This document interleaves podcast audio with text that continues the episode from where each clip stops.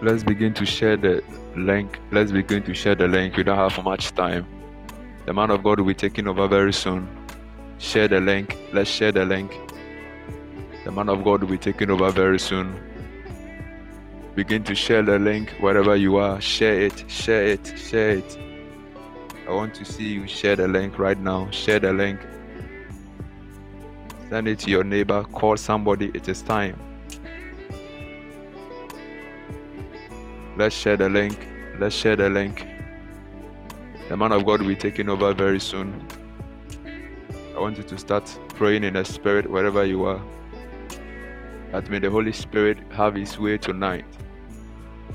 Let's share the link right now. Shalabalo shekedelebedo shalamando hasaya. Ragabadalaba shantalabaliandelebe hoses. Regedebredo shegrendebedebos. Kadadadaba shalamalamataya.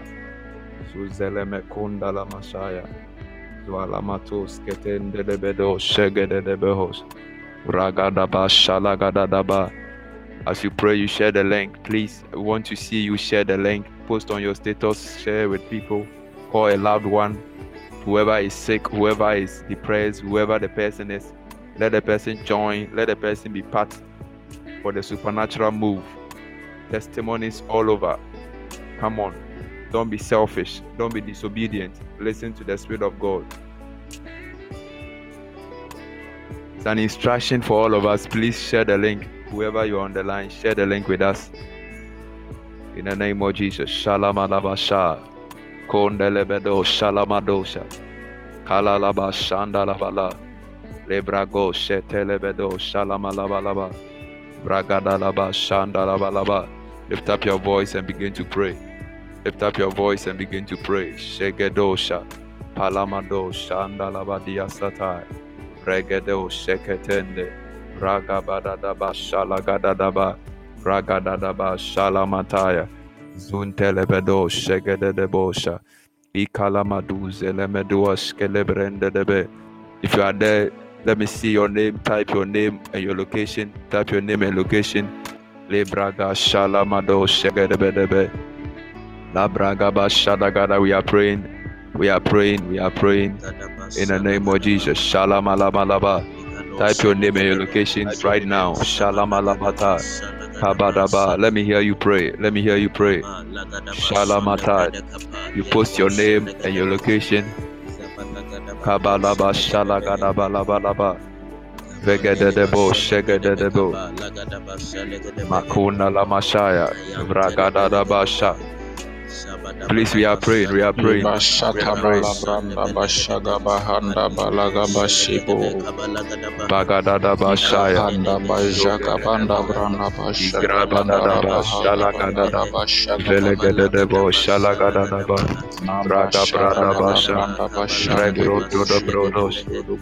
your voice in prayer. Lift up your voice in prayer.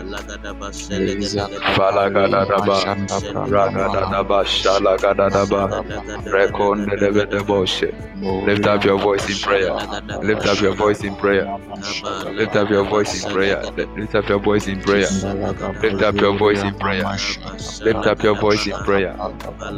on, move in the Spirit.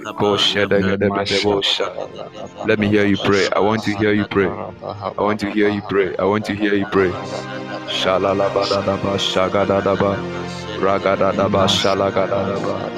Father, as we are about to enter your throne room, have your way tonight.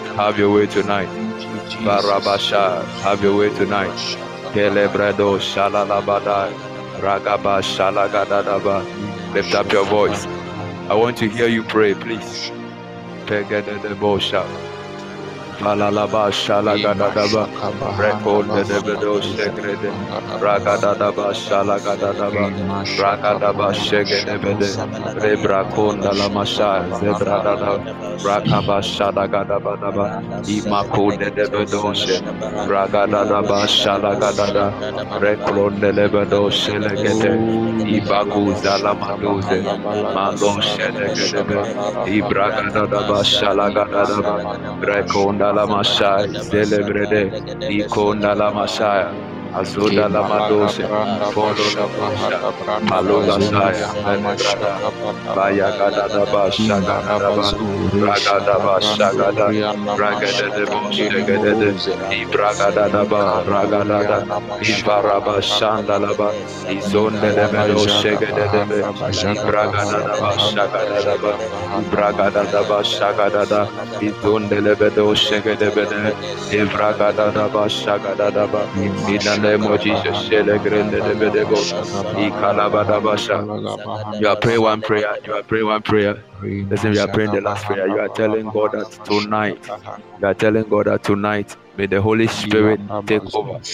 We are praying that God take over. The Lord spoke to me and He said that tonight I'm intensifying my saturation.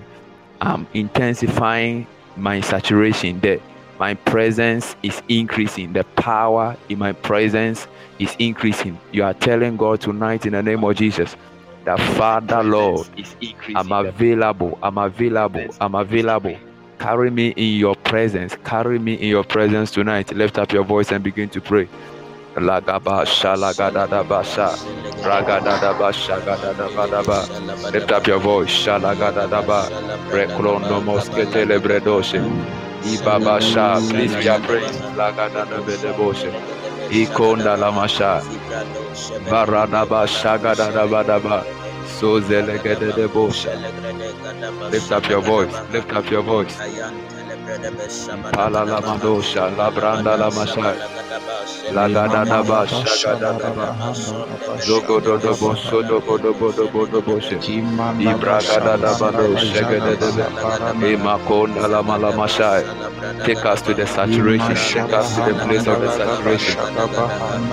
May I encounter your presence. May I encounter you. Wherever you are, we are in the presence of the Lord. Wherever you are, you are in the presence of the Lord. Focus. Don't take it for granted. Don't take what you are doing for granted. The presence of the Lord is here with us. Zegedebedebo, Shegedebedebe, Lebragadu, Salamata, Duentelebedo, Shelegrandi Masa, Baraba, Shalagrandalaba, Rabondelebedo, Ibalo, Shalagadadaba, Ragabado, Zegedebe, Imalo, Shalamadia Satai. Take us in, Lord, Lift up your voice, build capacity. Vagadabalabasha, Valagadabasha, Lagadadaba, Ragadabasha, Gadadaba, Halo, Ibragadabasha, Gadadaba, Ibelegedebo, Shegedebedebe, Ibalamalo,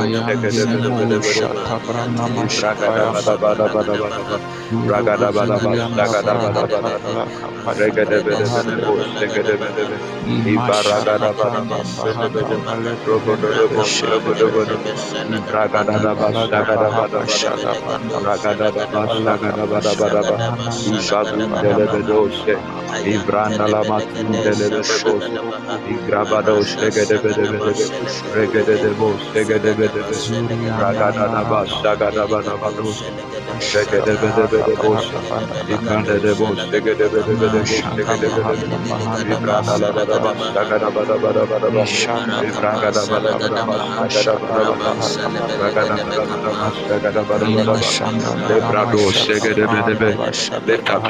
lift up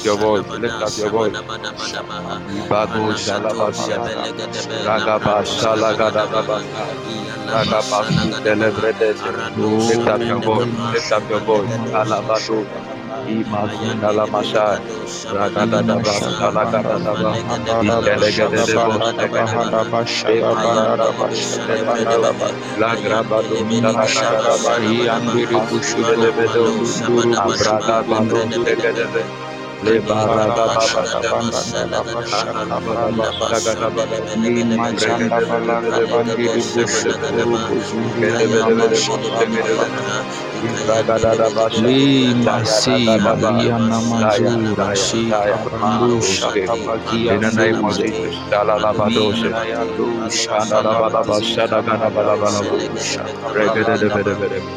In the name of Jesus. In about 30 seconds, I want you to open up yourself in the spirit. And even as you are becoming silent before the Lord, I want you to open up your heart. Even as the man of God is about taking over, open up your heart and let the Lord have his way. And let the Lord have his way. Even in the name of Jesus. Thank you, Holy Spirit. Thank you, Holy Spirit. Thank you, Holy Spirit. Thank you, Jesus. Thank you, Jesus. Glory, hallelujah.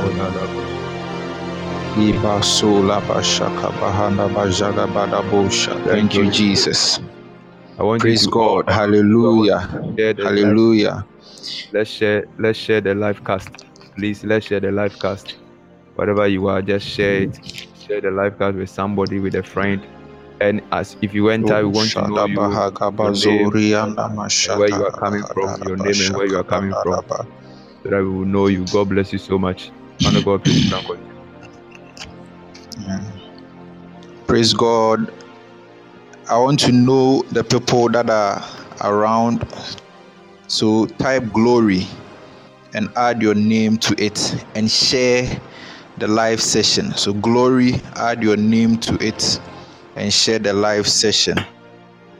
Type glory, add your name to it, and share the live session. Glory, Gifty, Philip, glory, yeah, glory, Esther, glory. Type glory, add your name to it, share the live session. Glory to Jesus. Glory to Jesus.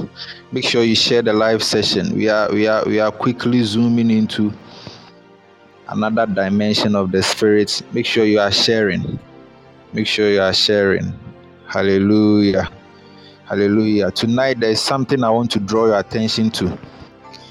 And Paul says in 1 Corinthians chapter 4. Verse 1 that let a man so consider us. 1 Corinthians chapter 4 verse 1. First, can we get someone to paste it there? 1 Corinthians chapter 4 verse 1. It says let a man so consider us. Let a man so consider to take account of us. That word there is logizomai. What it means is to treat us. So let a man so treat us as servants of Christ and stewards of the mysteries of God. Tonight, maybe you know myself and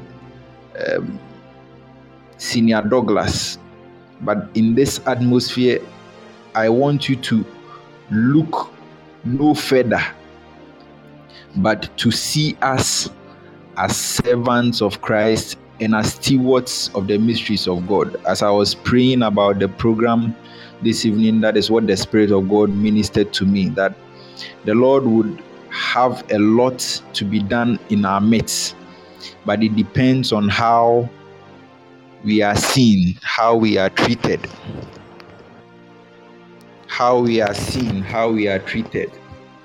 Therefore, see us as stewards of the mysteries of God. As stewards of the mystery. A steward means someone who has been entrusted with a task. So see us as stewards of the mysteries of God. See us as stewards of the gifts of God. See us as stewards of the power of God.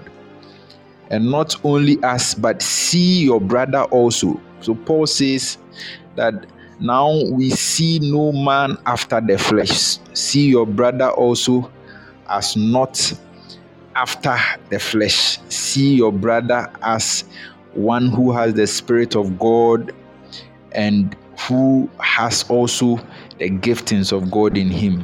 We are trusting God that this service, this session is going to flow freely, and the Spirit of God will have his cause in our midst. Hallelujah. Is there anybody called Grace on this platform? Anybody's called Grace? I want Grace to own up if there is a Grace. Anybody called Grace? Grace. Okay, so as at when Grace joins, we would minister to her in that light. Shall we turn our Bibles to Matthew 28, verse 18 to 20? Somebody paste it there for us. Can you hear? If you can hear me, put your name there. If you can hear me, put your name and say Amen. If you can hear me, put your name and say Amen. Can you hear me? Okay, Gifty can hear. Can you hear me? Okay, Amen. So Matthew 28, verse 18 to 20.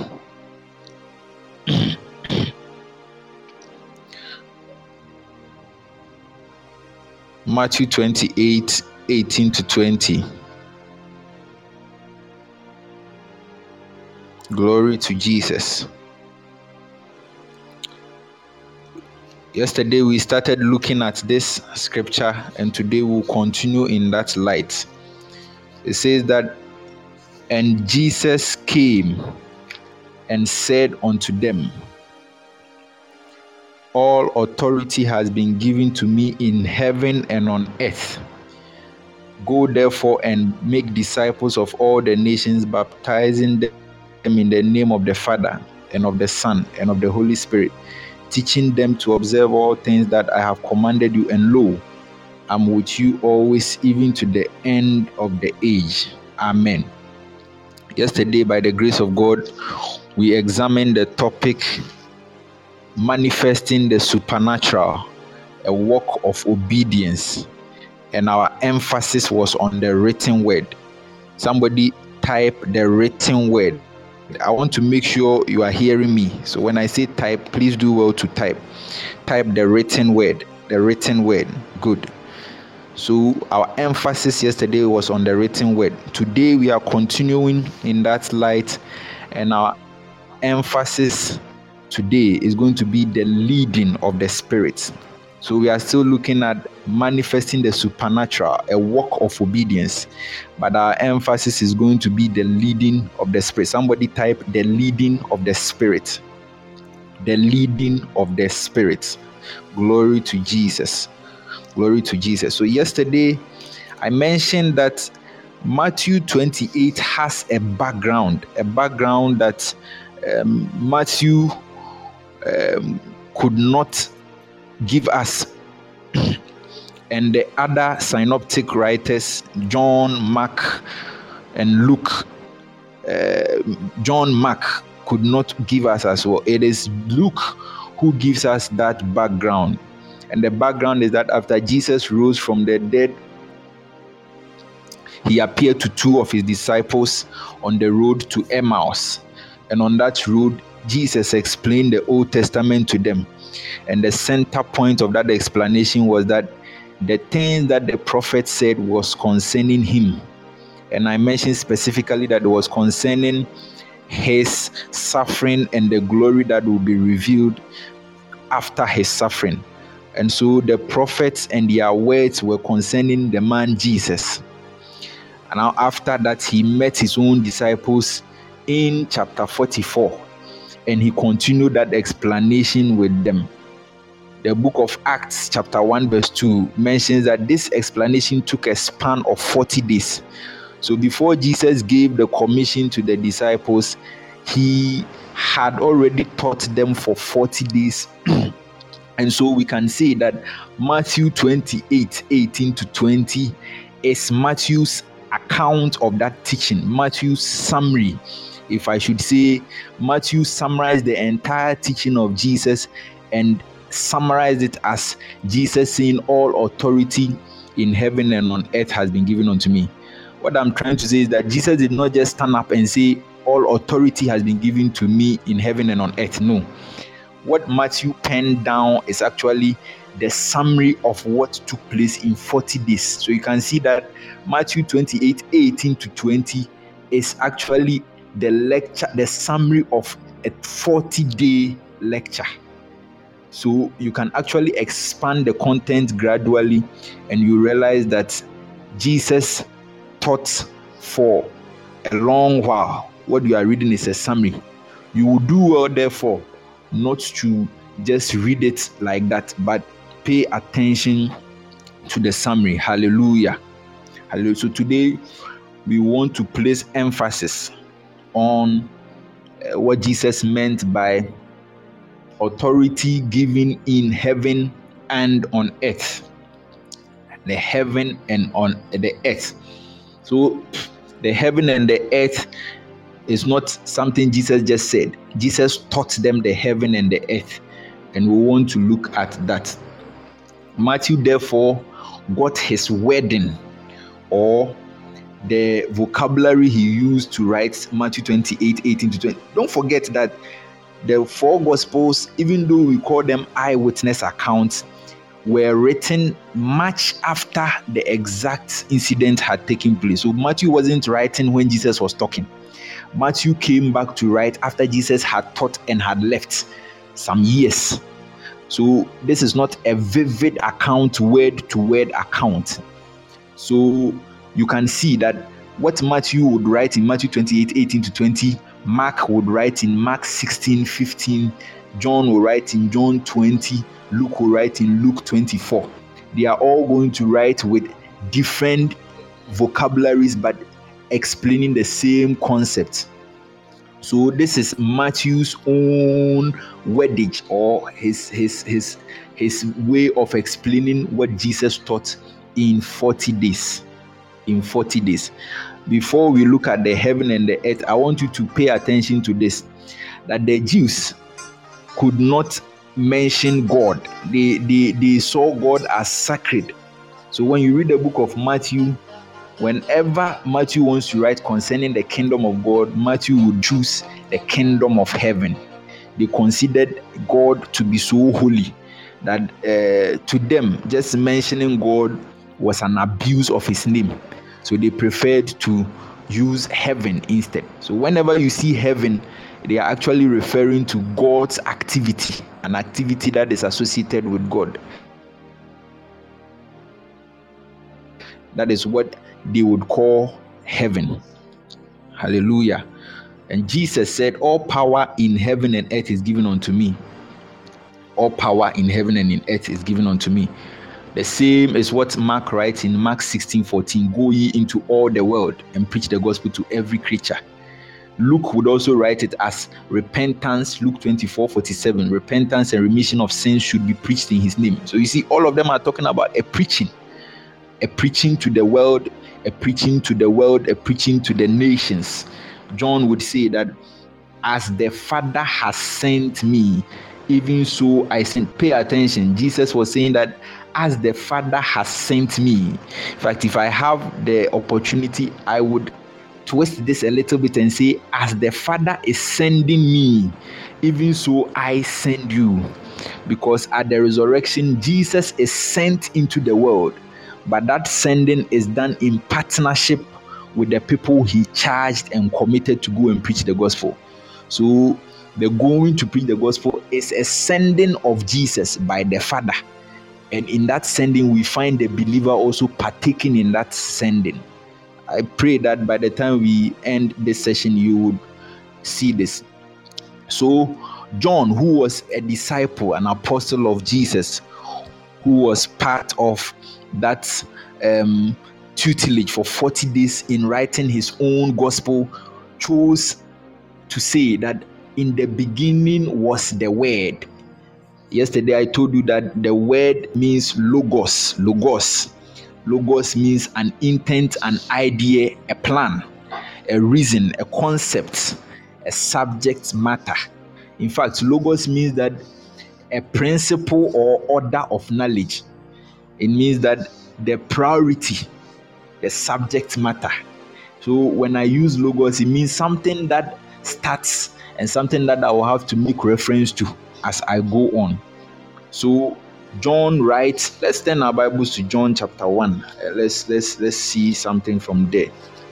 John chapter 1 verse 1. Yesterday we looked at it. I want us to look at it again.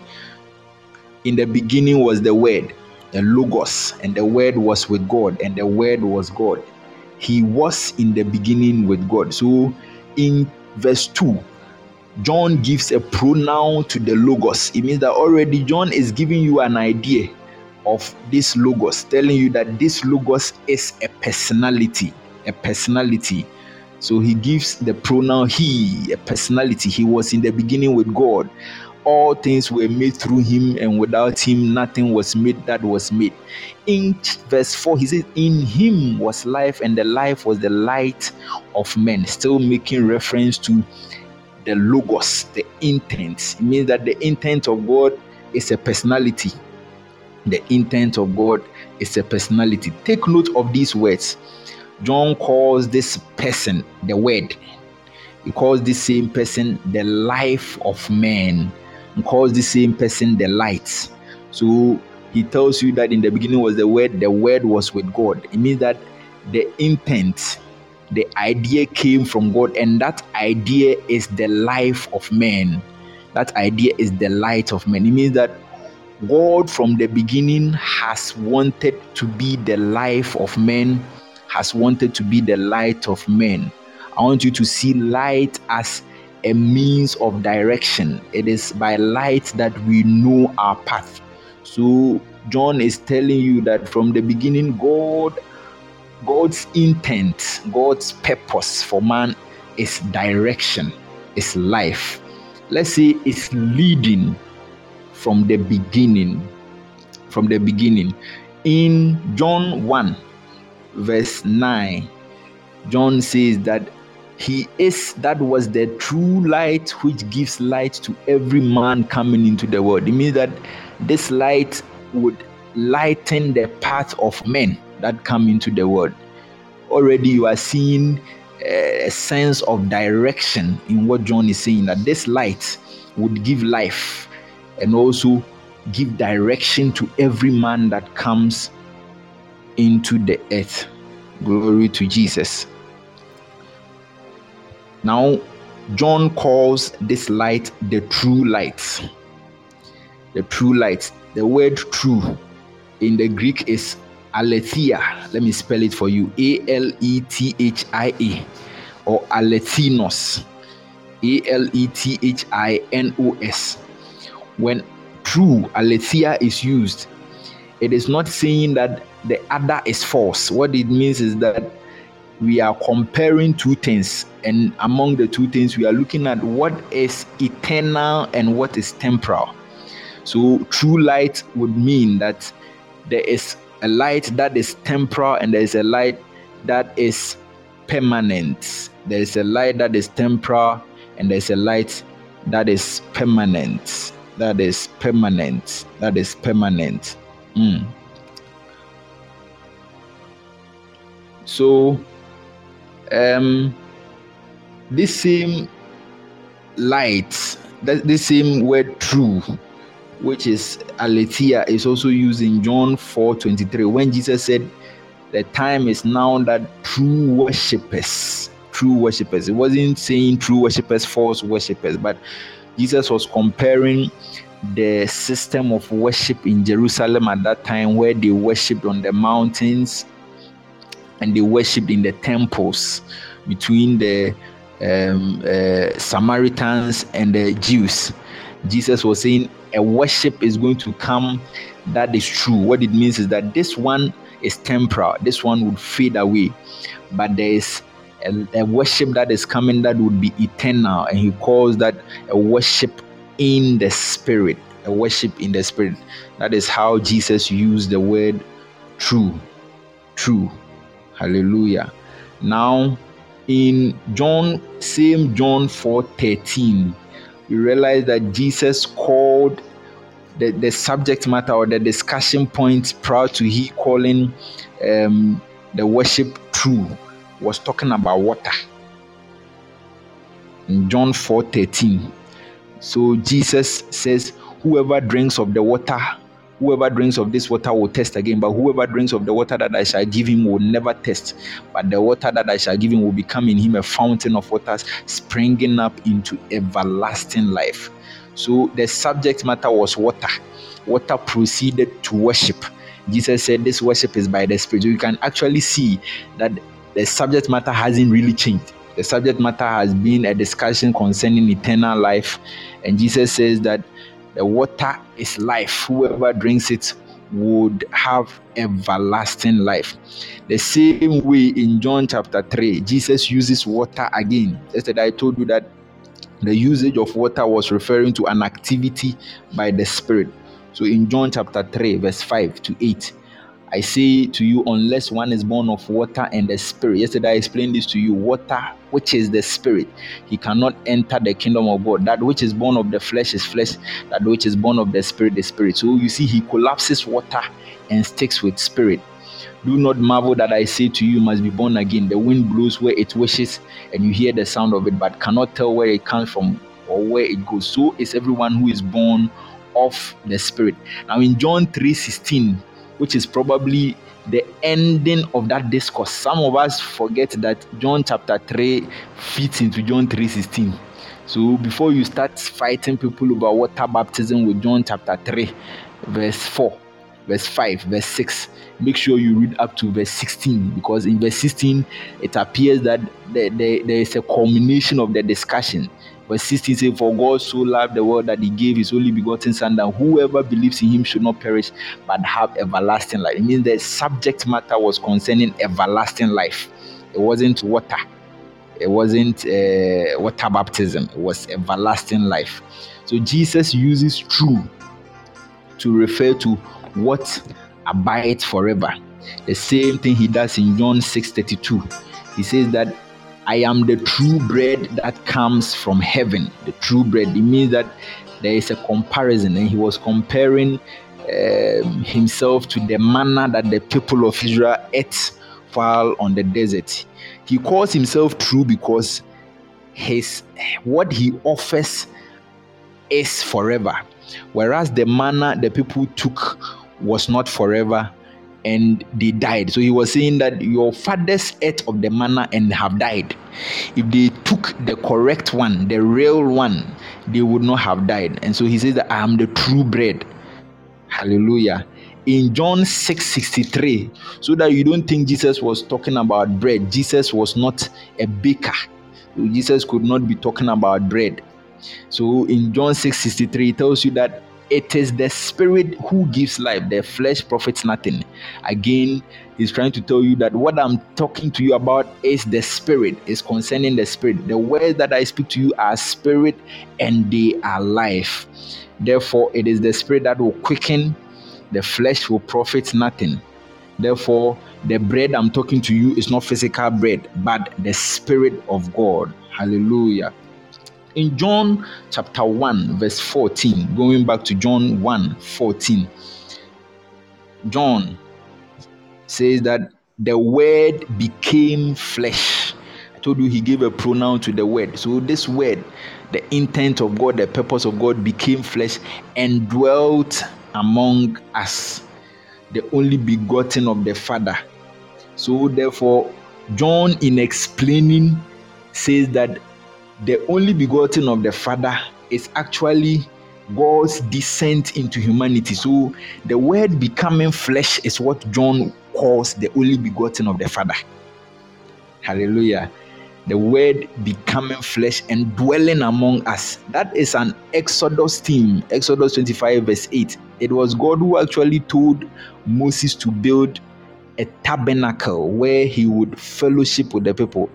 So I want you to see the tabernacle, the temple in the Old Testament, as a place where divinity communes with humanity, where God meets his people.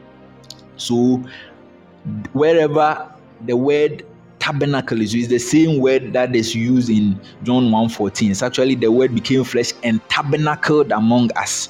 So there is this union between God and man, and that union is found in the only begotten. It means that when the Father picks up human flesh, then That is called a tabernacle. That is called a temple. So you see Jesus as the embodiment of the Old Testament tabernacle, where a man goes to meet God. It is in the tabernacle that God comes with his glory and speaks to the people. So there is that union between God and man in the tabernacle. John, after being taught by Jesus, goes back to Moses' writings and is able to explain that, so Moses said about the tabernacle, but we saw the tabernacle, the real tabernacle, if I should say the true tabernacle that will endure forever will be the man Jesus. Hallelujah. I want you to follow me closely. Let's read Exodus 25 verse 8. Let's look at the concept of the tabernacle. Exodus 25 verse 8. Exodus 25 verse 8 says that, and let them make me a sanctuary that I may dwell among them. So wherever a sanctuary is mentioned of, then God wants to dwell. If there is no dwelling, God would not mention a sanctuary. The sanctuary is where God would dwell, and his dwelling would be found among his people. It means that God wants to identify with his people, so he will come down and dwell in their midst. Hallelujah. I want you to pay attention to that. Exodus 29, 43 to 45 also talks about the same thing. Exodus 29, 43 to 45. 43 to 45. This shall be a continual burnt offering throughout your generations at the door of the tabernacle of meeting before the Lord, where I will meet you to speak with you. So pay attention. At the tabernacle, God would meet his people and speak with his people. So the essence of the tabernacle is for God to meet with his people. And in that meeting, God is seen as the one speaking. I'm going to weigh in on this. Pay attention. In the tabernacle, God is the speaking party. God is the speaking party in the tabernacle. I'm going to weigh in on this heavily as we go on. Revelation 7:15. The book of Revelations chapter 7 verse 15. So I said that in that meeting between God and man in the tabernacle, God is the speaking party. 7:15 Revelations. Therefore they are before the throne of God and serve him day and night in his temple, and he who sits on the throne will dwell among them. So you see that this is a consistent concept in the Bible. Wherever you see temple, you see God dwelling among men. So the use of the temple, or the use of the temple language, is actually to depict a dwelling of God with man. A dwelling of God with man, and that dwelling will find fulfillment in Jesus. I told you that the prophets wrote concerning Christ. So when Moses was writing concerning the temple, he was actually writing concerning Christ. Concerning Christ. Therefore, the tabernacle is going to be a type of the union between God and man, a type of the indwelling. A type of the indwelling, because in that union between God and man, at Christ's resurrection, Christ is also found in the believer, And so Jesus is the tabernacle, the temple of God. Now the believer also becomes the tabernacle of God. 1 Corinthians chapter 6. 1 Corinthians chapter 6, verse 6. 1 Corinthians chapter 6 verse 6 says that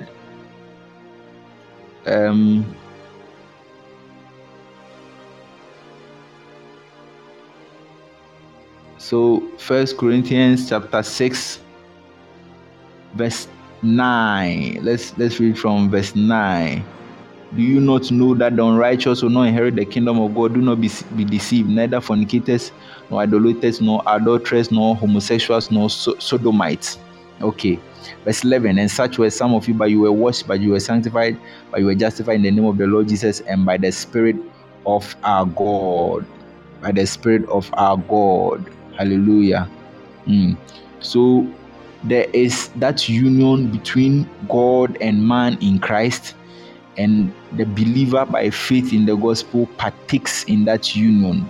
So the believer is referred in the New Testament as the tabernacle of God, the temple of God, the temple of God, the temple of God, the temple of God.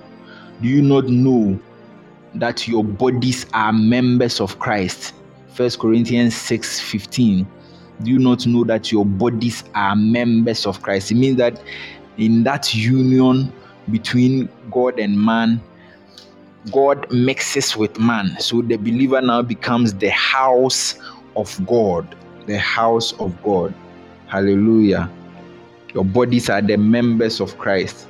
So therefore, when Jesus said, "All authority in heaven and on earth has been given unto me," Jesus was talking about that, you know. In fact, in the temple that Moses built, there was a place called heaven and earth. The heaven was the holy of holies, and the earth was the outer court. So in the temple, you find an outer court and you find the holy of holies. The holy of holies is the heaven, and the outer court is the earth. So you find the two together in a place. And Moses saw in the spirit what God was going to do at the resurrection, the new creation. And in order to teach the people at that time, gave them a tabernacle, just for them to, you know, see it and perhaps believe that God was at a point going to come and dwell in a man. So heaven and earth is actually the union between God and man, first evidenced by Jesus and also seen and fulfilled in the believer. Therefore, when Jesus says all authority in heaven and earth has been given unto me, he is actually saying that the authority of the heaven and earth, which is in my resurrection, is fulfilled. The authority, that is the union between God and man, is fulfilled at my resurrection. Therefore, that is why in chapter verse 20 of Matthew 28, he says that, "And look, I am with you always." So the heaven and earth of God would be the believer, where God would dwell together with the believer. And that is why Jesus says, "Look, I am with you." It means that you will see this as you study the scriptures, as you pay attention. You are going to see this union. That is why in verse 20 it says, "Lo, I am with you." That word "I am" is in the Greek ego emai. Ego emai. Ego emai is actually the name of God. The name of God. Jesus uses ego emai to refer to a lot of times when he told them that before Abraham was, I am. That was the use of ego emai. So I am is actually the name of God, the name, the sovereign name of God. So in the heaven and earth, God is identified with man. So I am partners with man always, even to the end of the age. Look at John chapter 14 verse 20. John chapter 14 verse 20. John 14:20. Jesus says, "At that day," say, "At that day." At that day. John 14:20. I want you to type "at that day." So John 14:20 says, "At that day you will know that I am in my Father, and you in me, and I in you. At that day you will know that I am in the Father, and I am in the Father, and you in me, and I in you." So at that day, what day? In fact, when Jesus talks about a day, he's referring to the day of his resurrection. So this scripture was fulfilled when he rose up again. That is why he told them in Matthew 28:20 that, "Look, I am with you." Now, what he told them in John 14:20 was a promise that got fulfilled at his resurrection. So he told them, "Now look at it. I am with you. I am with you." In Same John chapter 14 verse 1-4, he says, let not your heart be troubled, believe in God, believe also in me. In my Father's house are many mansions. In my Father, the last time I got the chance to minister, I explained that in my Father's house are many mansions. The Father's house referred to himself, as at the time he was talking. I told you that Jesus is the Father's house. He is the Father's house. That is why he said that destroy this temple and I'll raise it up again. He called himself the temple. He called himself the temple. So he was the Father's house at the time he was speaking. But he said there are many mansions. The word mansions actually means dwelling places. Moné in the Greek. There are many dwelling places in me. That is what Jesus was basically teaching. He wasn't talking about going to prepare a place in heaven so that you go and sleep in a mansion. You are not going to sleep in heaven. Amen. Hallelujah. This scripture was referring to the indwelling of Christ.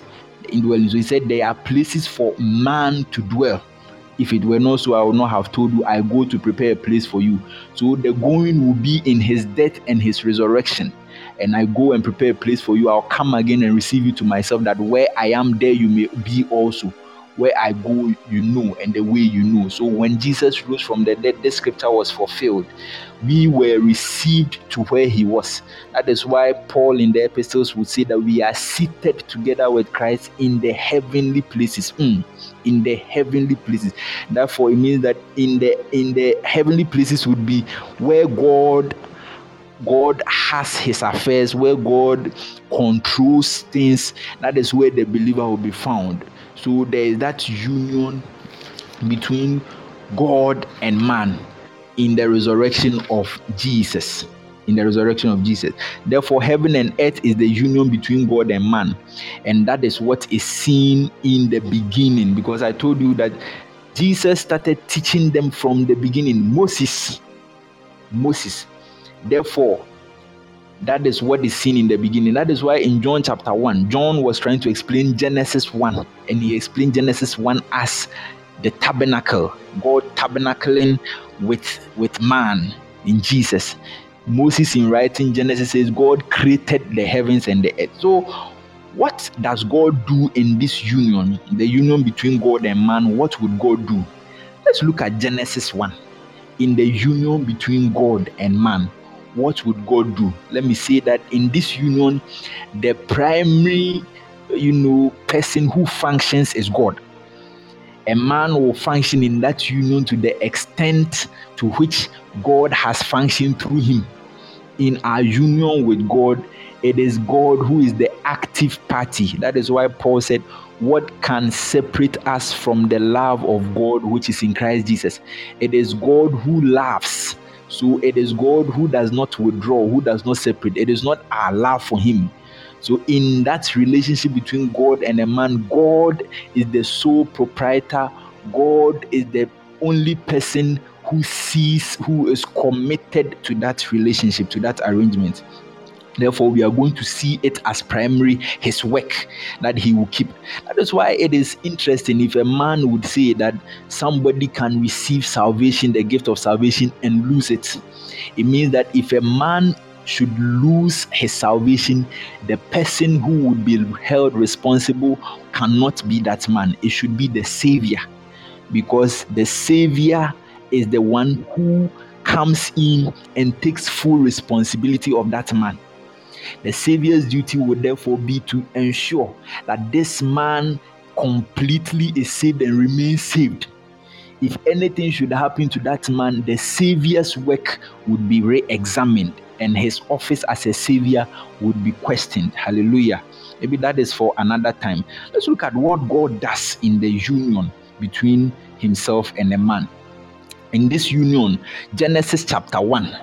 Verse 1 says, in the beginning, God created the heavens and the earth. I told you that the heavens and the earth refers to the union between God and man, which is Christ, which is the believer in Christ, which is the new creation. So we can say that Moses was teaching concerning the new creation. Now, when Paul teaches in 2 Corinthians 5:17 that if any man be in Christ, he's a new creation, Paul was borrowing Moses' verbiage. It is Moses who first wrote concerning a creation. So if anybody writes concerning a creation, he is teaching from Moses. So Moses was the first person who taught the new creation. He taught it as God creating the heavens and the earth. The heavens and the earth would therefore be the new creation. Now let me tell you this. Don't see Moses as a scientist. Moses, in writing Genesis, was writing an account, a vivid account of how the earth came into being. But if the Bible is a science resource material, then there is no need for salvation. Rather, Moses would use the natural things, the natural creation story to teach spiritual realities. That is what I want you to see Moses. Moses is a prophet who will teach Christ. He won't teach the soil, won't teach the planet. He will teach Christ. So if Moses writes, God created, it means that God would bring to action. God would form. So it is God who will form. How would he form? He would form by his spirit. He will form by his spirit. So God created the heaven and the earth. Verse 2 is giving you the state of the earth. And therefore the earth would be a man. I told you heaven and earth is a union between God and man. The earth would be man. Man without form and void, darkness over the face of the deep. And the Spirit of God was hovering over the face of the waters. So God will create by his Spirit. 2 Corinthians 5:17. If any man be in Christ, he is a new creation. He's a new creation. So the new creation is what Moses writes about. Now, what again would God do in this union? God would speak. God would speak. Look at Genesis chapter 1, verse 3. Then God said, in that union between God and man, God talks, God speaks. God said. Look at 2 Corinthians 4, verse 6. 2 Corinthians 4, verse 6. Hallelujah. So in this union, God is seen as the active force. Man is seen as the recipient. God creates, God speaks. 2 Corinthians 4, verse 6. It is God who commanded light to shine out of darkness, who has shown in our hearts to give the light of the knowledge of the glory of God in the face of Christ. So God would speak. In the beginning, God is seen as the one creating. God is seen as the one speaking. Now, God would also see. He will create, he will speak, he would see. He would see the light and he will call it good. So God will be the one who will see in that union. And in that scene, he sees the light and he calls the light good. What it means is that God sees no ambiguity, not true or false, sees absoluteness.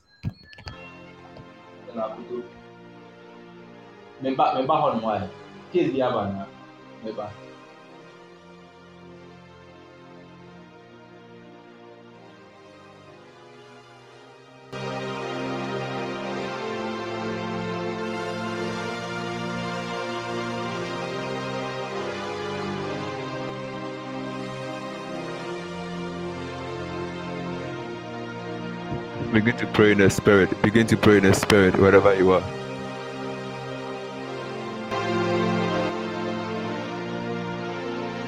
First John chapter 1 verse 5. God would see. First John chapter 1 verse 5. First John chapter 1 verse 5. God would see light. He will call light good. What does God say concerning the light? 1 John 1:5. This is the message which we have heard from him and declare to you, God is light. I want you to type, God is light, and in him is no darkness at all. This is an absolute statement. Light is for direction. Light is for purpose. Light is for clarity. So there is no ambiguity with God. There is no darkness at all in him. James 1:17 says, every good gift and perfect gift is from the Father of light. So God is called the Father of lights. It means that the source of lights. If there is anything called light, it is God who said so. Every good gift and every perfect gift is from above, and cometh down from the Father of lights, with whom is no variableness, neither shadow of turning. God is absolutely light, has no turning. This we are seeing in his partnership with man. In his partnership with man, he is light, he speaks, he creates. There is no ambiguity in him. God separates light from darkness. So in his partnership with man, he makes sure that he is so distinct that he separates light from darkness. And God in that partnership also commands growth. Let me get that from you. Genesis chapter 1 verse 11 says, let the earth bring forth grass, and the herbs that yield seed, and the fruit that yields fruit. So there is a command of growth. So in that partnership, we are going to see God ensuring growth. These are things that God would ensure. Hallelujah. Now pay attention. In Genesis chapter 1, by the time you read the whole of chapter 1, the most frequent phrase you are going to see is, and God said, and God said, and God said, and God said. It means that if there is a party who is a talkative, it is God. In the union between God and man, God is the talkative. God is the talkative. God is always speaking. And God said, and God said, and God said, and God said, and God said.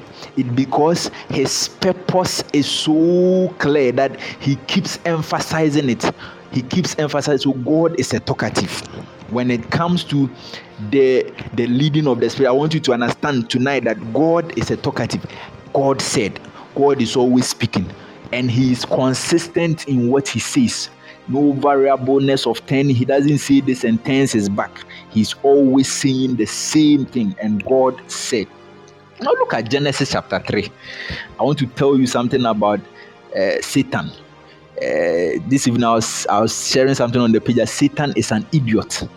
Do you know that before man was tempted, God spoke consistently?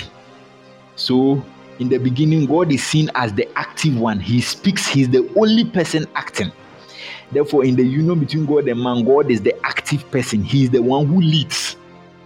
He's the one who leads. Satan in Genesis chapter 3, the only thing he did was he raised an opposition to what God has said.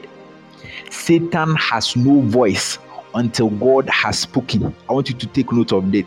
He has nothing to say until God has spoken. Satan has nothing to say until God has spoken. The only time Satan is seen speaking is after God had given a promise, a commandment to God, and there was the need for obedience. That was the only time we hear him come in to challenge the spoken word of God. So you realize that he has no vivid job description of his own. His only job description is to counteract what God has said. It means that if God is not speaking, he has nothing, zero to say on earth. Satan has no voice until God has spoken. The devil has no job description on his own than to counter what God says. That is his name. Satan means one who opposes. So he can only come in to oppose. Can somebody oppose when there is nothing at stake? No. If you go to court and you are opposing because somebody has put in a plea, somebody has put in a word, and you are coming against that. So his name depicts who he is. He only speaks because God has spoken. God is the one who speaks. Satan only seeks to oppose what God has spoken. Therefore, hear me. In the union with God and man, in your union as a believer with God, God is constantly, actively speaking. Now, I hear many people say, what if it is the devil speaking to me? Whose son are you? Are you the devil's son? I told you that God speaks so loudly and so consistently that for Satan to come and confuse you, it means that you have not paid attention to him. Look at what happened to Adam. God stated emphatically, the day you eat of this tree of knowledge of good and evil, you will die. Right after that, Satan comes and says, did he really say you would die?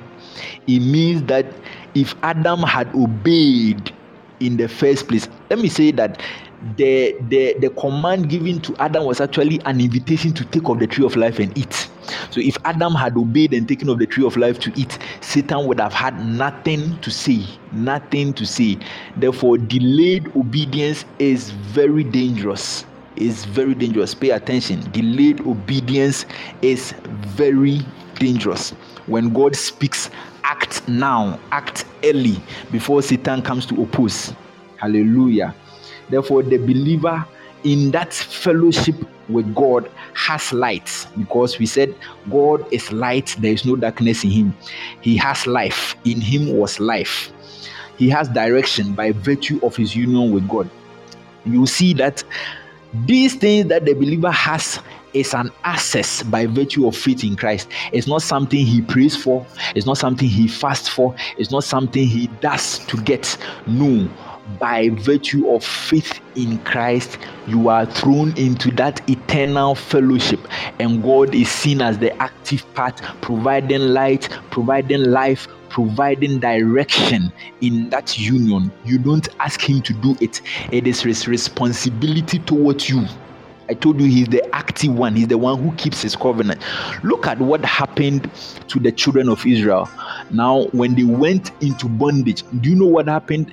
Because of the covenant between God and Abraham, the covenant actually was God offering himself as the kinsman redeemer. So God was saying that I myself will go to Egypt and take your descendants. So when the time came, it was God himself who went and took them from captivity. Nobody told him to. Nobody asked him to. So that is his commitment to we who by faith have become descendants of Abraham, descendants of the promise, and we have this privilege with God. God is always talking. God is always leading. Where there is confusion, it doesn't mean God hasn't. It's not leading. There's not a time God is not speaking. When you feel God is not speaking, he has spoken. He is still speaking. When you hear, you think you are hearing the devil, it is because God has already spoken. If God has not spoken, Satan will have nothing to say. Look at John 8 verse 12. Jesus says that I am the light of the world. He who follows me will never be in darkness. The one who follows is the one who has believed. This is absolute. He who follows me, he who believes in me, will never walk in darkness. I told you that the darkness would be the absence of light, the absence of direction. He who believes in Jesus will never lack direction. Never lack direction. There can't be a time where the child of God has received no direction from God. No. Even in simple matters. Yesterday we looked at the written word. There is direction in the written word. There is direction in the spirit. These things I'm sharing with you is what we share with God. So God speaks to us via his spirit in us, and there is direction in the spirit that he has given unto us. Romans chapter 8 verse 5 says that as many, Romans 5:14 actually, but you can read from verse 5 to 14. As many as are led by the Spirit. The word led actually means are born, are carried. I told you that in that union, God is the active part. This word ago, led, means that you played no role. God carried you. That is what he did to you at salvation. God carried you from darkness and brought you into light. So, because he has done that, he remains that person who will carry you. He will carry you in direction in simple decision making. I want you to see this and pay attention to this. So we are led by the Spirit of God. Galatians 5:14. Galatians 5:25 says that since we live in the Spirit, since we live, that word if can actually be translated as since we live in the Spirit, our place is in the Spirit. It is in the Spirit that we have that direction. Since we live in the Spirit, let us therefore walk. So there is a living which is our perpetual state. There is this place of obedience which will be our walk. In our living, we receive direction, then we would walk it out. Hallelujah. I want you to see direction as for you. It is your privilege, it is your inheritance. It is your inheritance in Christ. Direction is your inheritance in Christ. The leading of the Spirit is your inheritance in Christ. You don't fast for it.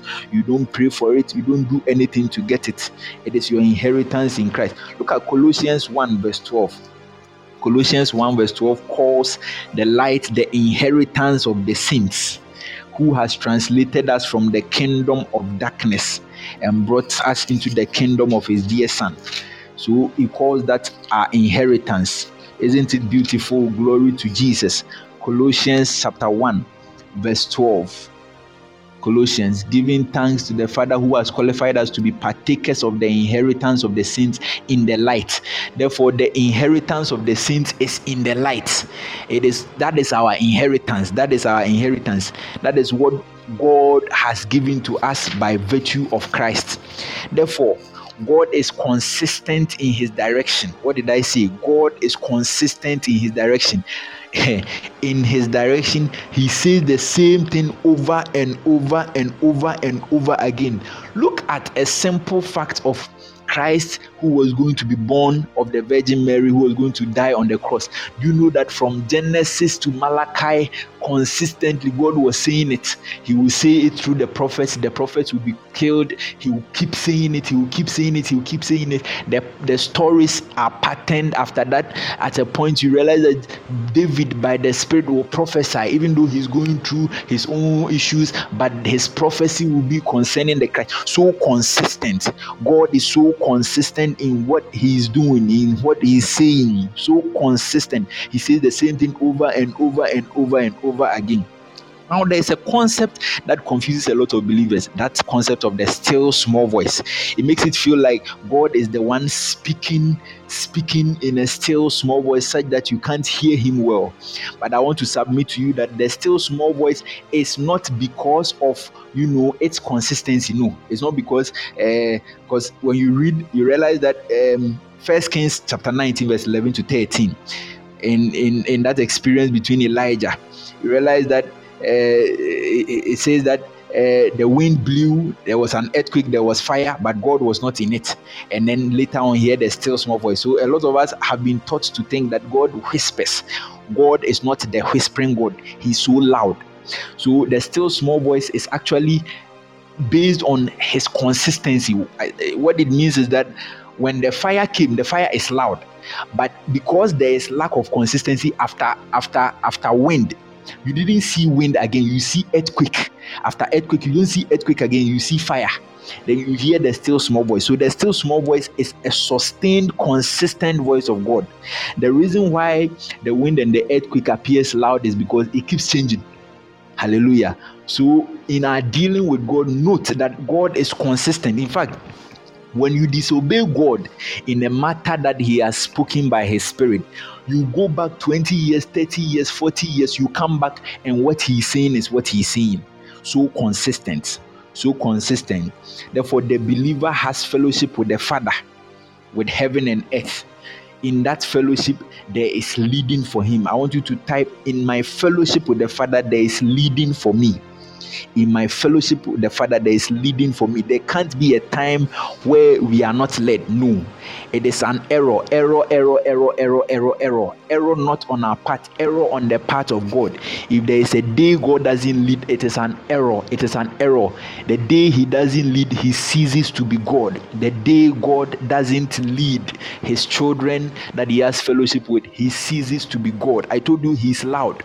From creation, he is speaking, he is separate, he's seen. So he's so loud, active. The day he doesn't speak, he doesn't lead, he ceases to be God. His essence as God is in his leading, is in his direction. Hallelujah. God is active, sustained, active, always speaking. Why is he leading? Remember in Matthew 28, he charged them to go and make disciples of all nations. And he told them, I am with you. So his charge, his commission to man. In fact, all that God had wanted to do with man is to partner with man. That is why he comes to dwell in man. So God has wanted to partner with a man in order to reach other men. That is why when it came to the subject of salvation, he himself became a man in order to reach men. So in his partnership with men, his goal is to reach other men. God is missions oriented. Wants to reach the nations, the people of the earth, wants to cover the whole earth. How can God reach the people of the earth? He will do that through men. He will do that through the people that he has filled with the Spirit, the people that heaven and earth is dwelling together in, the people that he's in fellowship with. So it is in those people that he would lead. He's leading them for the greater good, because they are the people that he has sent into the world. If he doesn't lead them, then they will be handicapped. If he doesn't lead them, then his promise of being with them doesn't hold. That is why God will lead us. He will lead us in the simple matters, but eventually he will lead us out to reach out to other people. So that is why God leads. God is now a partner, or man is now a partner with God for missions. The question, therefore, is not whether God has spoken or not. It's not whether God has spoken or not. Rather, it is whether you have obeyed.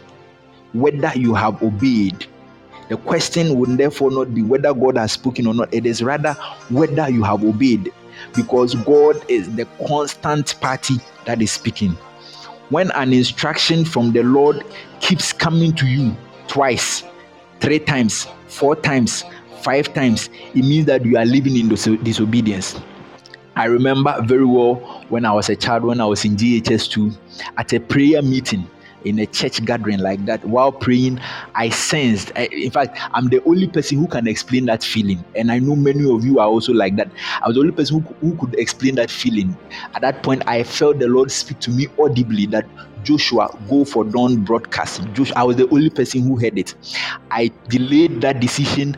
I had other people of God, men of God, affirm it to me. I met a man and he greeted me and said, you need to start going for dawn broadcast.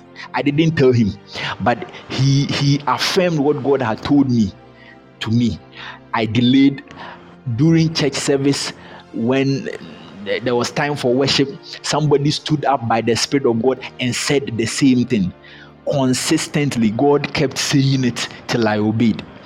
It means that the first time he said it, he meant it. When I delayed, I was disobedient. In that disobedience, he kept talking. In fact, if I had not gone for that dawn broadcast, by now, God would still be saying the same thing. God would say the same thing over and over again. So, don't ask whether God has spoken or not. Ask, have I obeyed him? Hallelujah. I'm going to start giving general instructions concerning the leading of the Spirit. I'm believing God. Tonight I was praying by the Spirit of God, and the Spirit of God is going to pick certain things in this meeting, in this gathering. Let me tell you what the Spirit of God will do. That thing that you think you are confused about, God is going to give you light. And what he's going to tell you is not different from what he has told you. He's only going to realign your focus to see what he had told you earlier. So God is not going to say any new thing today. He's going to say the same thing again. For some of you, you have to go back and just obey. For some of you, you have to go back and do the things he told you to do. God is saying no different thing. Not anything new. He's saying the same thing again. Now, when you have found the light, the direction, when you have heard God speak, and because of, not being emotionally okay with that decision, with that choice, you decide to ask him for more light, you will find darkness. You find darkness not because God will give you darkness, but because in the presence of light, you don't ask for light. In the presence of light, you do what you have been asked to do. If you start looking for light in light, you will see darkness. That is how come so many people have become atheists. What happened to them was that they had light. They kept searching. By the time they realized, they had become atheists. in the presence of life. If God had told you something and you yourself, as I'm speaking to you, the Spirit of God is ministering those same things to your heart. I've prayed about it. I know what I'm telling you. Ministries, those same things to your life. For some of you, God is calling you into a ministry consistently. You dream about it. You people are telling you consistently. You are still asking God, what should I do? What should I do? What should I do? Be careful. God has spoken to you. The leading of the Spirit doesn't have to be pleasant. It doesn't have to be pleasant. Look at Jesus. You know he was actually led to the cross and he died. God became a man and he was led. You know, as a man, Jesus was actually led by the Spirit of God. And the end point of that leading is he died. So the leading of the Spirit doesn't have to be pleasant. It doesn't have to be all good. No. Sometimes you have to die. But if it is what God is asking you to do, then obedience to it is what will bring the glory. Look at it. When Jesus died, what we are enjoying, this fellowship we are enjoying, is as a result of his death and his resurrection. So we are seeing the glory, which is his resurrection. But actually he died. He was beaten, he was whipped, and he died. Hallelujah. His obedience to God's leading got him killed. Yet the goal was glorious. Look at Paul in Acts 20:22. Paul said that the only thing that I hear is that I'll be bound in chains. That is the leading of the Spirit. In the place of the Spirit, he picked that he'll be bound. So the leading of the Spirit doesn't have to be pleasant. Look at Jesus again, Matthew chapter 4 verse 1. He was led into the wilderness to be tempted of the devil. Not pleasant, but that was the leading. Don't think that God is indifferent about you. You want God to be always, played by your cat. He is God. So Nathaniel Bassey says that he is God from the beginning to the end. There is no place for argument. You are arguing with God. God is telling you to do something. You are arguing with God. You don't want it this way. Okay. Now become God. Let him become you. God is God. God is not indifferent about you. In fact, the reason why he would lead you is because he has your best interest at heart. Sometimes you don't even know what you want. Therefore, God is when a man disobeys God, it is actually strange because it is God who knows it all. You can't tell me what will happen tomorrow. So if God is telling you to take a step today and you are waiting, you are delaying, you are standing there, God knows tomorrow. If he tells you something, obey him. Why would a man not obey God? What will make a man not obey? Yesterday I said that the human will is the greatest asset in the hand of God, yet the greatest problem for God. If a man's will is aligned to that of God, God can do anything with that man. If a man stands in the way of God, it is pitiable, for that man will suffer in himself. Hear me. God would always lead. When we fail to obey his leading, the leading will follow us. When you don't obey God in a matter, he chases you with his leading. So even while you are living in disobedience, the leading of God is following you. That is what gets people into condemnation, and because they are not able to receive grace to come back to God, some of them try to justify why they are doing the wrong things. But actually what is happening is that God is following them, chasing them with his leading. It is God we are talking about. It is God we are talking about. Timely obedience to God saves. Timely obedience to God saves. Timely obedience to God saves. A stitch in that obedience, stitch in time, that little delay can cause somebody's life. Imagine God leading you to pray and you fail to pray. This prayer probably is meant to deliver somebody,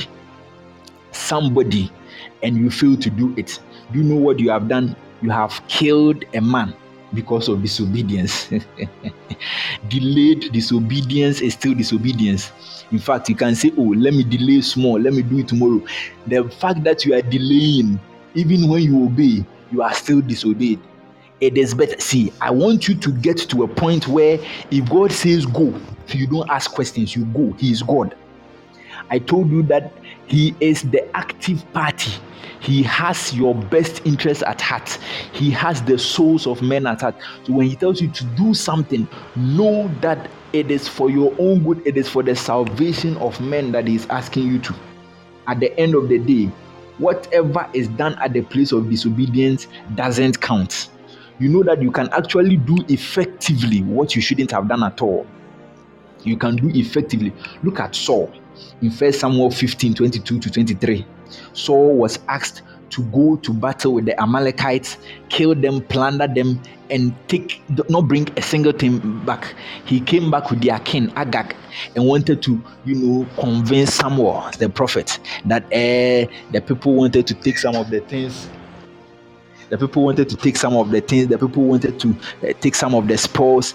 And look at what Samuel told him, that obedience is better than sacrifice. Disobedience is like the sin of witchcraft. Disobedience to God is like witchcraft. It's like witchcraft. It's like idolatry. Who is man to disobey God? God, the one who created man. And then a man disobeys him. Look at the disobedience that gets a man to hell, to hellfire. It is actually a man saying that I don't need God. I don't need God to save me. And God lives and allows this man, and this man ends up perishing. Not because God cannot save, but it's because God is hindered with that disobedience. I pray for you in this atmosphere that the Lord would grant you obedience, a heart to obey. It is very silly, it is very dangerous to disobey God. As I'm speaking, the Spirit of God is opening your eyes to things He has told you to do. You know them. I know what I'm saying. You are beginning to know them. Your heart is beginning to pick those things. When it's time to pray, we are going to pick some of these details for you by the Spirit of God. It's something we have dealt with, and we are trusting God to. We'll pick some of those details for you. Go and do them. Just go and do them. A heart to obey. At the end of the day, whatever you do at that place of disobedience is nothing. The same thing happened to the prophet Samuel in 1 Samuel 16 verse 6. When he was to anoint David, he went there, he saw somebody who was stout, who was well built, and said, surely this should be the king of Israel. And God rebuked him and said, you look at the eyes, but I look at the heart. Samuel was quick to repent, and you realize that subsequently, when the person was presented, it was God who spoke. Sometimes you just have to be slow to speak. Don't be quick to speak to judge a matter. Don't be quick to judge a matter. You know that I told you that God is always leading. So why don't you wait for His leading even before you comment on a matter? Don't be quick to speak. Be slow to speak. Be slow to speak. Be slow to speak. Now I want to give you final words even as we pray. Now in the leading of God, there is something called timing. That is what a lot of people miss. There is something called timing. There is a time, there is a purpose, there is a time that God would achieve something. When that time passes, that thing cannot be done again. Hallelujah. I am a preacher of the grace of God. I subscribe to the grace of God. I preach the grace of God. Hallelujah. Maybe I'm not the best of preachers, but I believe in the grace of God. But I'm telling you, God has a timing. When you fail to honor God's timing, and that timing passed, you are going to live in regret the rest of your life. See, you can do well. You can do well. You can be doing well in your own corner. But deep in your heart, you know that there is something I have missed. There is something called timing. What has God told you? What timing did He tell you? God may have told you something, but what is the timing? You can be there at the wrong time. You can do something that is good, but you do it at the wrong time. You want to marry. All of a sudden, you just want to marry. I remember speaking with a friend of mine who was so poised to marry, and I asked her a simple question. What is your purpose for life? What does the Lord want you to do? And she told me that for some time the Lord has been ministering to her heart that she should pick up a position with the Sunday school, start teaching kids. I asked her, have you done it? She said, no. I said, so why do you want to marry? Do you know that eventually this lady is going to marry? No matter how long it takes, she will marry. But what has God told you? First things first, did God tell you to marry? You see, somebody will say that, so can't we marry? Everybody is marrying. You are a fool. You don't have to be a believer to marry. Anybody can marry. But when you are a believer, your dictates are as what God says. Your will is subjected to God. And so God has that ultimate rule, control over your life. God can tell you when to do something, when not to do something. Do you know why? It is his purpose on earth, salvation of men, reaching to men. And so sometimes God would have to stop you from certain things that are so pleasing in the eyes, that are maybe in the carnal sense not so bad. And it's not bad to buy a car, to marry a beautiful wife, but God can intervene and ask you to do something first. First things first. You can also end up being so late. I told you, delayed disobedience is still disobedience. The thing, you do it, but you wait. See, in the leading of God, his timing is also make known. It is not like God will tell you what to do and will not tell you the time to do it. Sometimes you just know. You are just delaying things. Hallelujah. I want you to say, I am led by the Spirit of God. I'm led by the Spirit of God. Somebody type, I'm led by the Spirit of God. I'm led by the Spirit of God. I'm led by the Spirit of God. I'm led by the Spirit of God. Disobedience never pays. It never pays. Don't start anything because people accept it. Don't start anything because people accept it. Oh, everybody accepts it. Everybody accepts it. Everybody is doing it. You are not everybody. You are a child of God. You have the Spirit of God in you. You are in fellowship with God who is leading you. What is God saying concerning that matter? Start it with God's endorsement. Does God endorse this thing that I'm doing? It is in that place that you find the peace. A lot of people are having turbulence in their hearts, in their spirit. It is just because they have disobeyed. When you disobey God, it is God you are disobeying. Mind you, when you disobey God, you will regret. You live in that regret. You will fight yourself. You give yourself excuses. You try to explain it away. But do you know that deep inside you, you yourself know you have disobeyed God? Now, concerning the leading of the Spirit, you should be smart to know that God is a spirit and he dwells in our spirit. Therefore, we will find his leading in our spirit. We'll find his leading in our spirit. At the place of the Spirit, we'll find his leading. I've met so many Christians that when you ask them, how does God lead you? You say, when I sleep and I dream. You don't have to go and sleep and dream. God leads in his spirit, by his spirit. It is not always that you have to dream, that you are dreaming too much. God would minister to your heart. See, I told you about that experience where I heard God audibly. I'm the only person who knew it. Up till now, I revisit it and I know when God is saying something. I know when God is saying something because I know it. See, when you sleep and you are asleep and your father calls your name, do you second guess who is calling you? You know lah.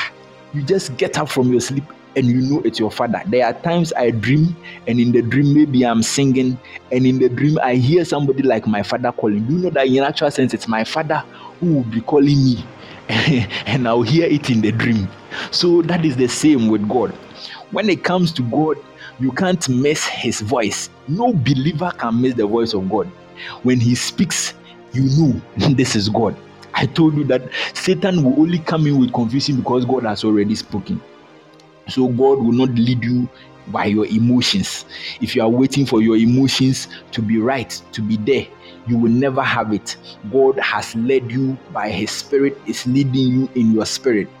Therefore, it is not a problem if God is leading you or not. It is his responsibility. I mentioned that earlier. You don't pray for it. It is something you have. Hallelujah. Hallelujah.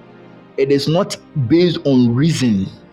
God's leading is not reason, because if you consider reason, God became a man. A man killed God. You know, Jesus was God. Jesus is God, and God allowed man to kill him. That falters reason. Reason falls flat on its face. It doesn't make sense. But you know that is actually the leading of God. So therefore, the leading of God does not need does not need to be in tune with your reason, logic, trying to explain it. No, it is picked in the spirit. It is not the feeling.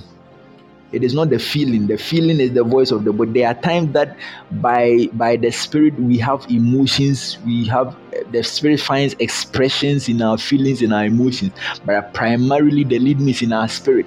Therefore, you can have your feelings not conflicting with the voice of God in your spirit. What you do is you pray out the voice of God so that it overwhelms your emotions. In fact, the man that God can use is the man that has come to a place where his will, his emotions are all conformed to God. God has access to him at any time, at any time.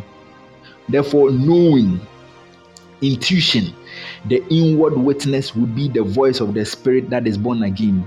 For us, we know. See, there are things you just know. You just know that, this is a wrong decision. When you know it's like that, don't waste time. Don't waste time. The person too did. You just know. I remember there have been instances where me and my friends would plot, let us storm the administration. Let's go and demand for our rights. But I sleep over it. I wake up the following morning and I lose that.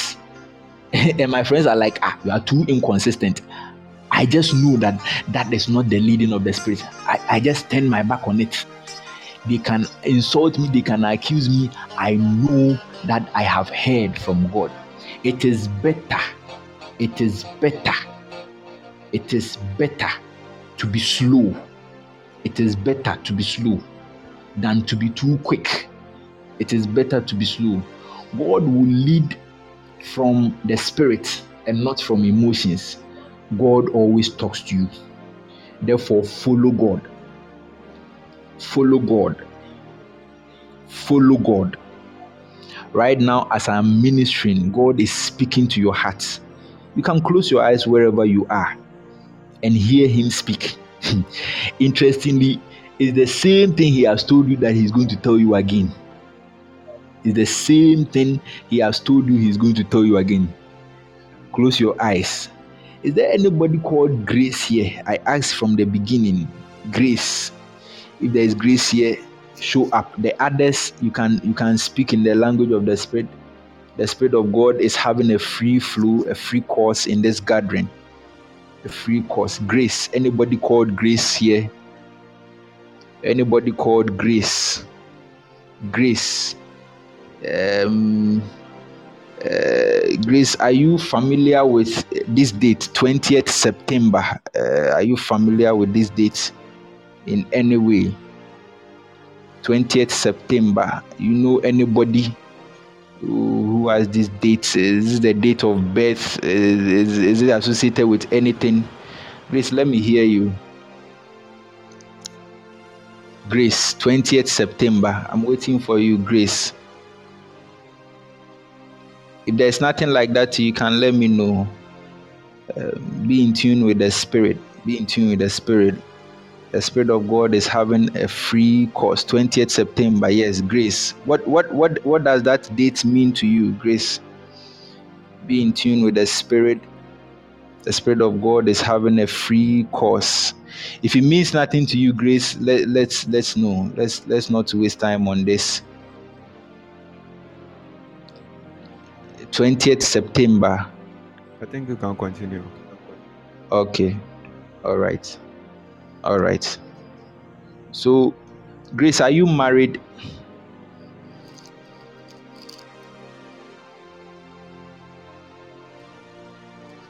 A man of God, do you know Grace?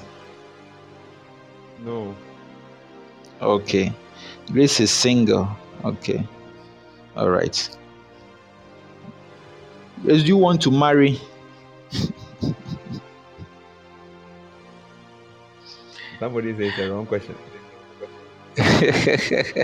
There are people who don't want to marry. Grace, do you want to marry? Okay. So I'm praying for you. I don't know if you are in a dilemma or anything. I'm praying for you. In the mighty name of Jesus, I pray for Grace, that right now the Spirit of God will bring clarity in her heart. with regards to the issue of marriage. In as much as marriage is a carnal ordinance, God would have us enter into the right marriage for a purpose, in order that we will reach men, we will reach other men. Therefore, I pray for grace. In the name of Jesus, receive that clarity in the aspect of your relationship. In Jesus' name. Somebody begin to pray in the Spirit. Begin to pray in the Spirit. Begin to pray in the Spirit. Lima Shandara Bahagosha. There is obedience. There is the spirit of obedience in this atmosphere. The Lord is causing us to be obedient to His will. The Lord is causing us to know His will and to walk in it. God is always speaking. God is constantly speaking. Ima shatabradozi kaperana, migalo shatei galabose. In the name of Jesus, in the name of Jesus, in the name of Jesus, le shadabahabarabaha, kiriana mazura bashikaboja. Lema shanda da baraba haluru bozo dianda da basha. Keep praying. Okay,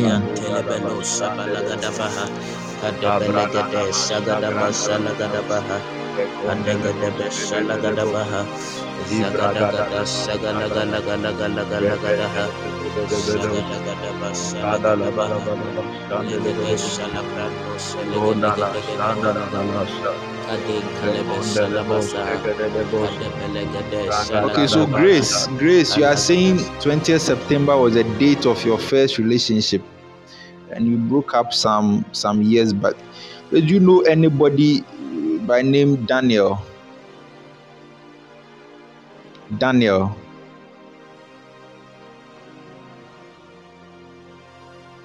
I don't know, but while I was praying, I received 20th September, I received Grace.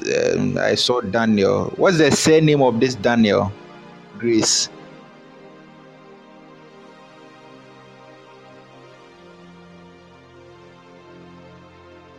The surname of this Daniel. We are wrapping up very soon. Stay in the place of the Spirit. I wish we had some more time. I was asking the Lord that we affirm. Daniel is your ex. What is his surname? His surname.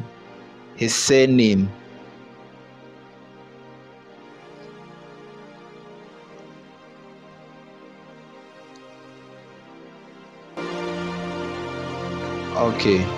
So I think what the Lord wanted to do is what we have prayed concerning. I heard Daniel. I heard marriage. I think that the Lord is helping you in that regard, and we have prayed concerning it. I know that the Lord would fulfill His word in that regard. Glory to Jesus. Glory to Jesus. Now, if we have some more time, man of God, it's my time up. Tell us to. The time is up. Hallelujah. We are trusting God to minister. Now, let me pray for everybody on this platform before I hand over to Mr. Douglas. I want you to place your hand on your hearts as I minister to you in the name of Jesus. I pray for the people on this platform. Spirit of God, even as you brood over the waters from the beginning, you brood over the waters because of your purpose for man, which is salvation. As I pray, Lord, you brood over their hearts. That word that you have spoken to them in time past, that word comes alive again in their spirit. Therefore, what appears to be a confusion, a confused state, what appears to be a dilemma is settled because the word you have spoken comes up alive in their spirits once again. Your people receive boldness in those matters, in matters regarding job, matters regarding relationship, matters even regarding ministry, what to do, what not to do. Your people receive clarity and the audible voice of God is heard once more. There's actually joy in the heart when God speaks to a matter, when a man knows that God is speaking to a matter. There's somebody that the Lord is speaking to you right now, audibly. Speaking to you now, audibly. You are hearing him. What he is telling you is what he told you. He told you earlier. He is repeating it to you again for the sake of clarity. He's repeating it to you again. We bless you, Jesus. Thank you, Jesus. Pray in the Holy Ghost. Pray in the Holy Ghost as Prophet Douglas takes over. My time is up. Thank you, Jesus. Thank you, Lord. Man of God, over to you. Glory to Jesus. Glory to Jesus. Now there's something I want us to do quickly before we go. The Lord said we should pray in the Spirit for 5 minutes continuously. We are going to pray in the Holy Ghost intensively wherever you are. So begin to lift up your voice. 5 minutes non-stop. You are praying in the Holy Ghost and the light of the Lord is falling on your heart. The light of the Lord is falling on your mind. We are praying in tongues for 5 minutes continuous. Lift up your voice and begin to pray. Lift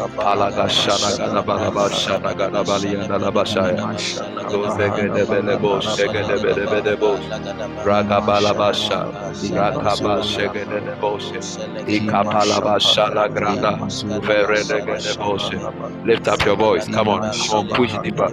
Push deeper. Push deeper. Push deeper. Push deeper. Push deeper. Push deeper. Lift up your voice. Shana Varagaba Shana Ganabaha Intelegadoshe Ragaba Shalaganaba Shana Ganabanaba. Close your eyes wherever you are and pray. Close your eyes wherever you are and pray. I see the brooding the light of the Lord. We are praying. Please pray. Obey the leading. If you believe God is working in this midst, obey us and do it. Pray in the Spirit. Close your eyes. Close your eyes and pray. Lift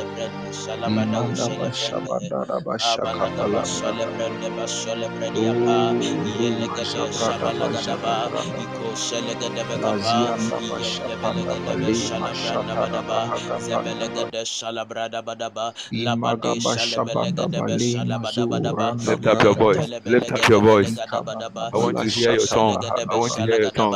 I want to hear your tongue. Lift up your voice. Come on. Come on.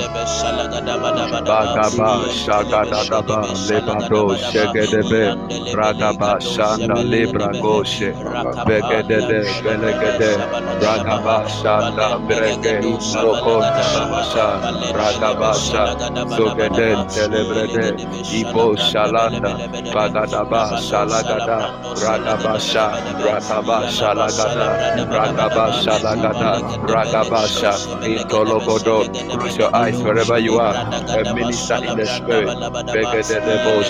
Come on, come on, come on, come on, come on, come on. I see light falling on our hearts. I see we've been drawn into the place of light. Light is your inheritance. Direction is your inheritance. Pray in the Spirit. Pray in the Spirit. I want to hear you pray. I want to hear you pray. Pray the Holy Ghost. Lift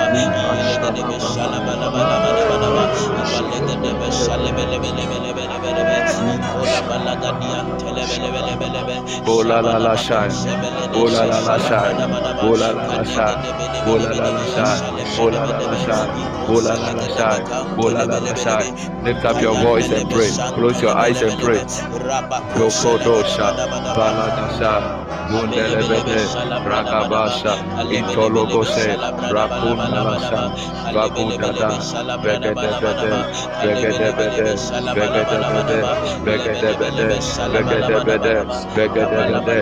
up your voice.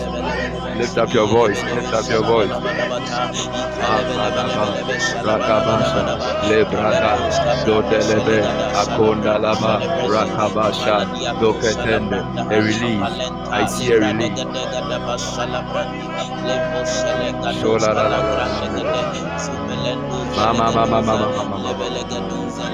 Wherever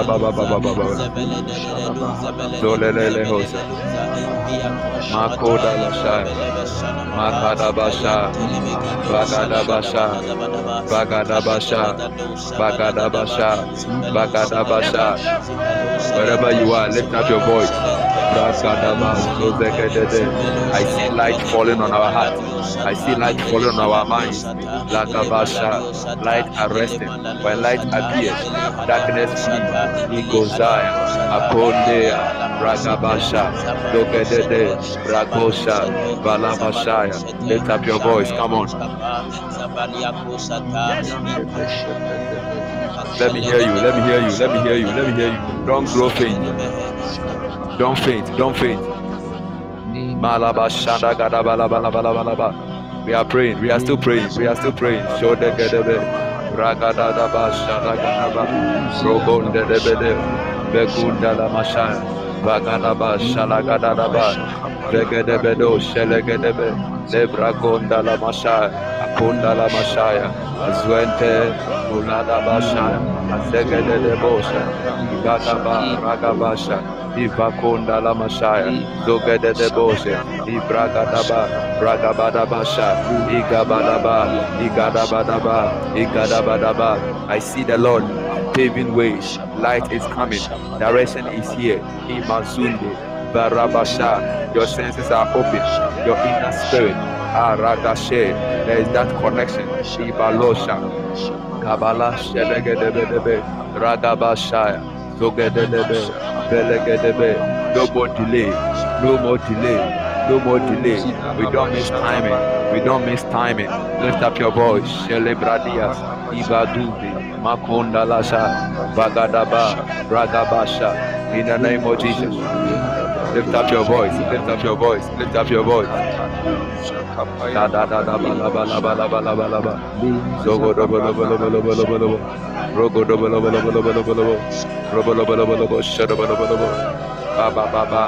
Rabasha.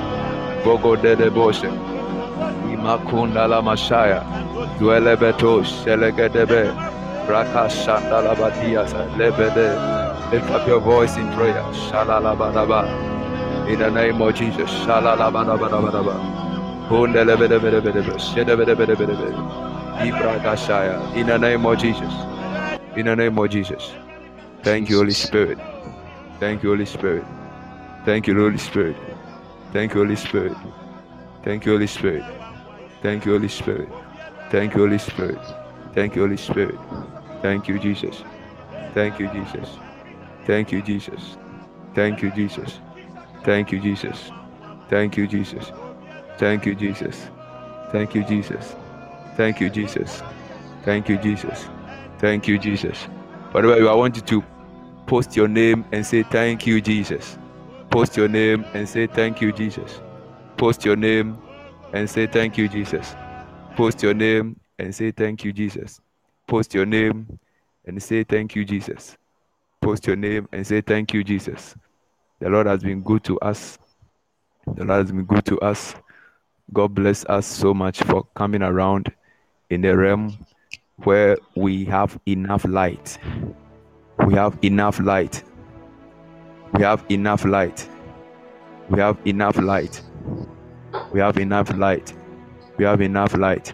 God bless you so much, Becky and Joshua, for the enlightenment from last week to today.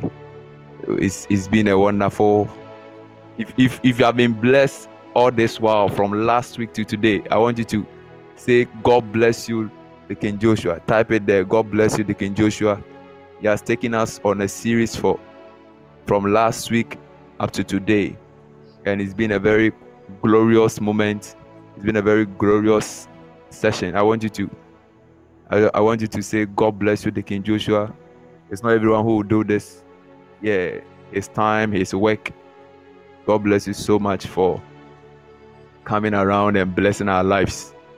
God bless you so much. Now, we bless God for another plane. Hallelujah. Yeah, I know the Lord has done so much for us. I know the Lord has done so much for us. And it's been glorious. I know God has done so much. Yeah, I know God has done so much. Now, yesterday, how many of us remember that when we were having the service, there was an issue of a woman who had fibroid? If you were there, say, I was here. There was a woman who had fibroid that somebody typed. If you were there, type, I'm here. Wonderful, I was here. Powerful. So someone was here. Esther was here. Nate was here. Laurentia was here. Joshua was here. If you were here, let me know. Gifty was here. Powerful. Wow, wow. If you were here, wow. Lord Love was here. Philip was also here. Wow. Adam, you were here. Wow. Okay. Wow. Powerful. If you were here, let me know. There was an issue of fibroid that came on board.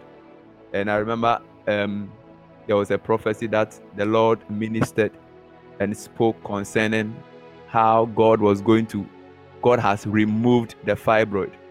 Yeah, by the grace of God, the person who typed, please, what's the name? Is he around? Yeah, you wow, you were here, powerful. Is he around? Yeah, somewhere, wow, powerful, powerful, powerful. Glory to Jesus, glory to Jesus. So, how is mommy? I remember you were asked to ask her to this morning to pray for her and ask her to go for a scan. Yeah, how was the outcome? What happened? Has the scan been done, and what was the response? We are people, we know the Spirit of God, we believe the Spirit of God, and we are so much particular about what we do. Yeah, she went for a scan this morning, and by the grace of God, nothing was found in her. Wow, like it was vanished, like there was nothing. Glory. The fiber had disappeared. Wow, somebody shout glory.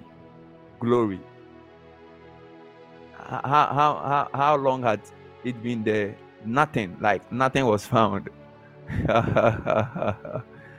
Somebody say, God day here. Makunda Messiah. Yeah, glory to Jesus. The fibroid had vanished. Wow, it has vanished by the grace of God. You see, God is so faithful, and we are so confident in our God. She was diagnosed with fibroid a couple of weeks ago. Wow, and it's wow. Glory to Jesus. The fibroid had vanished. Hallelujah. Some of you passed by and, she was to undergo a surgery next week Friday. Wow, okay. I see. Then so the money, surgery money, we used to do party. Glory to Jesus. Glory to Jesus.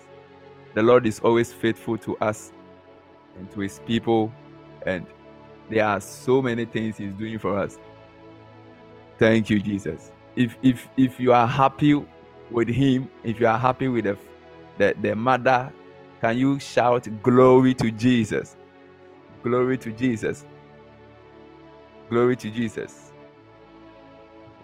Okay, he has also received the strength. Yeah. I remember there was a prophecy about a paralysis issue. How is she to? She can walk. Can she walk? How is her walking? Has it been restored? Wow. Yes. Wow. So now it's gone. That one too is gone. Powerful. Wow.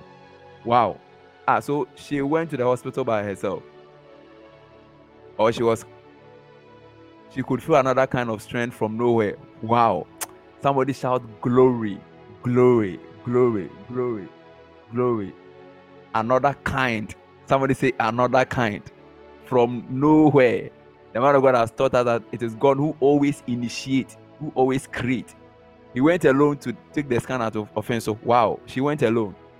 Powerful. Somebody shout another glory. God is working so much. God is doing so much. I tell you that no matter that, if fibroid had vanished, then addiction is gone. If fibroid had vanished, then whatever situation that is happening in your life is gone. God is working. Oh, shout glory. Shout glory. Yeah, these are things that are evident. And you guys should be able to share testimony. We are hoping that Friday will be testimony and healing service. Testimony and healing service.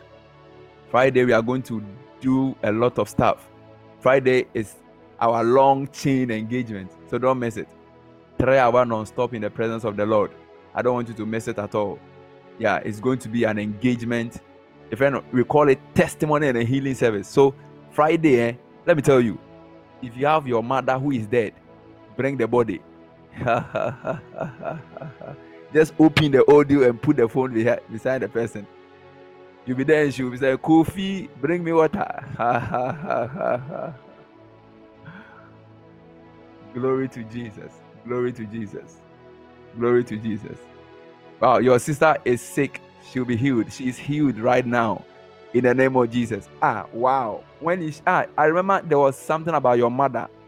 How is she? Jessica, I remember there was something about your mother. Some diabetic issue. Some sugar issue. I remember there was, I was ministering one day about it. How is she? How is she? How is she? How is she? How is she? How is she? Oh, Jesus, my God. She's doing great. Wow. Wow. Wow. The service, the service will be 8 p.m. Friday. Yeah. Wow. She's completely healed. Powerful. Oh, somebody shout, glory. Diabetes gone. Fibroid gone. Yeah, it's going to be powerful. Somebody shout glory, glory, glory, glory. Oh, can you type your name and add glory? Type your name and add glory.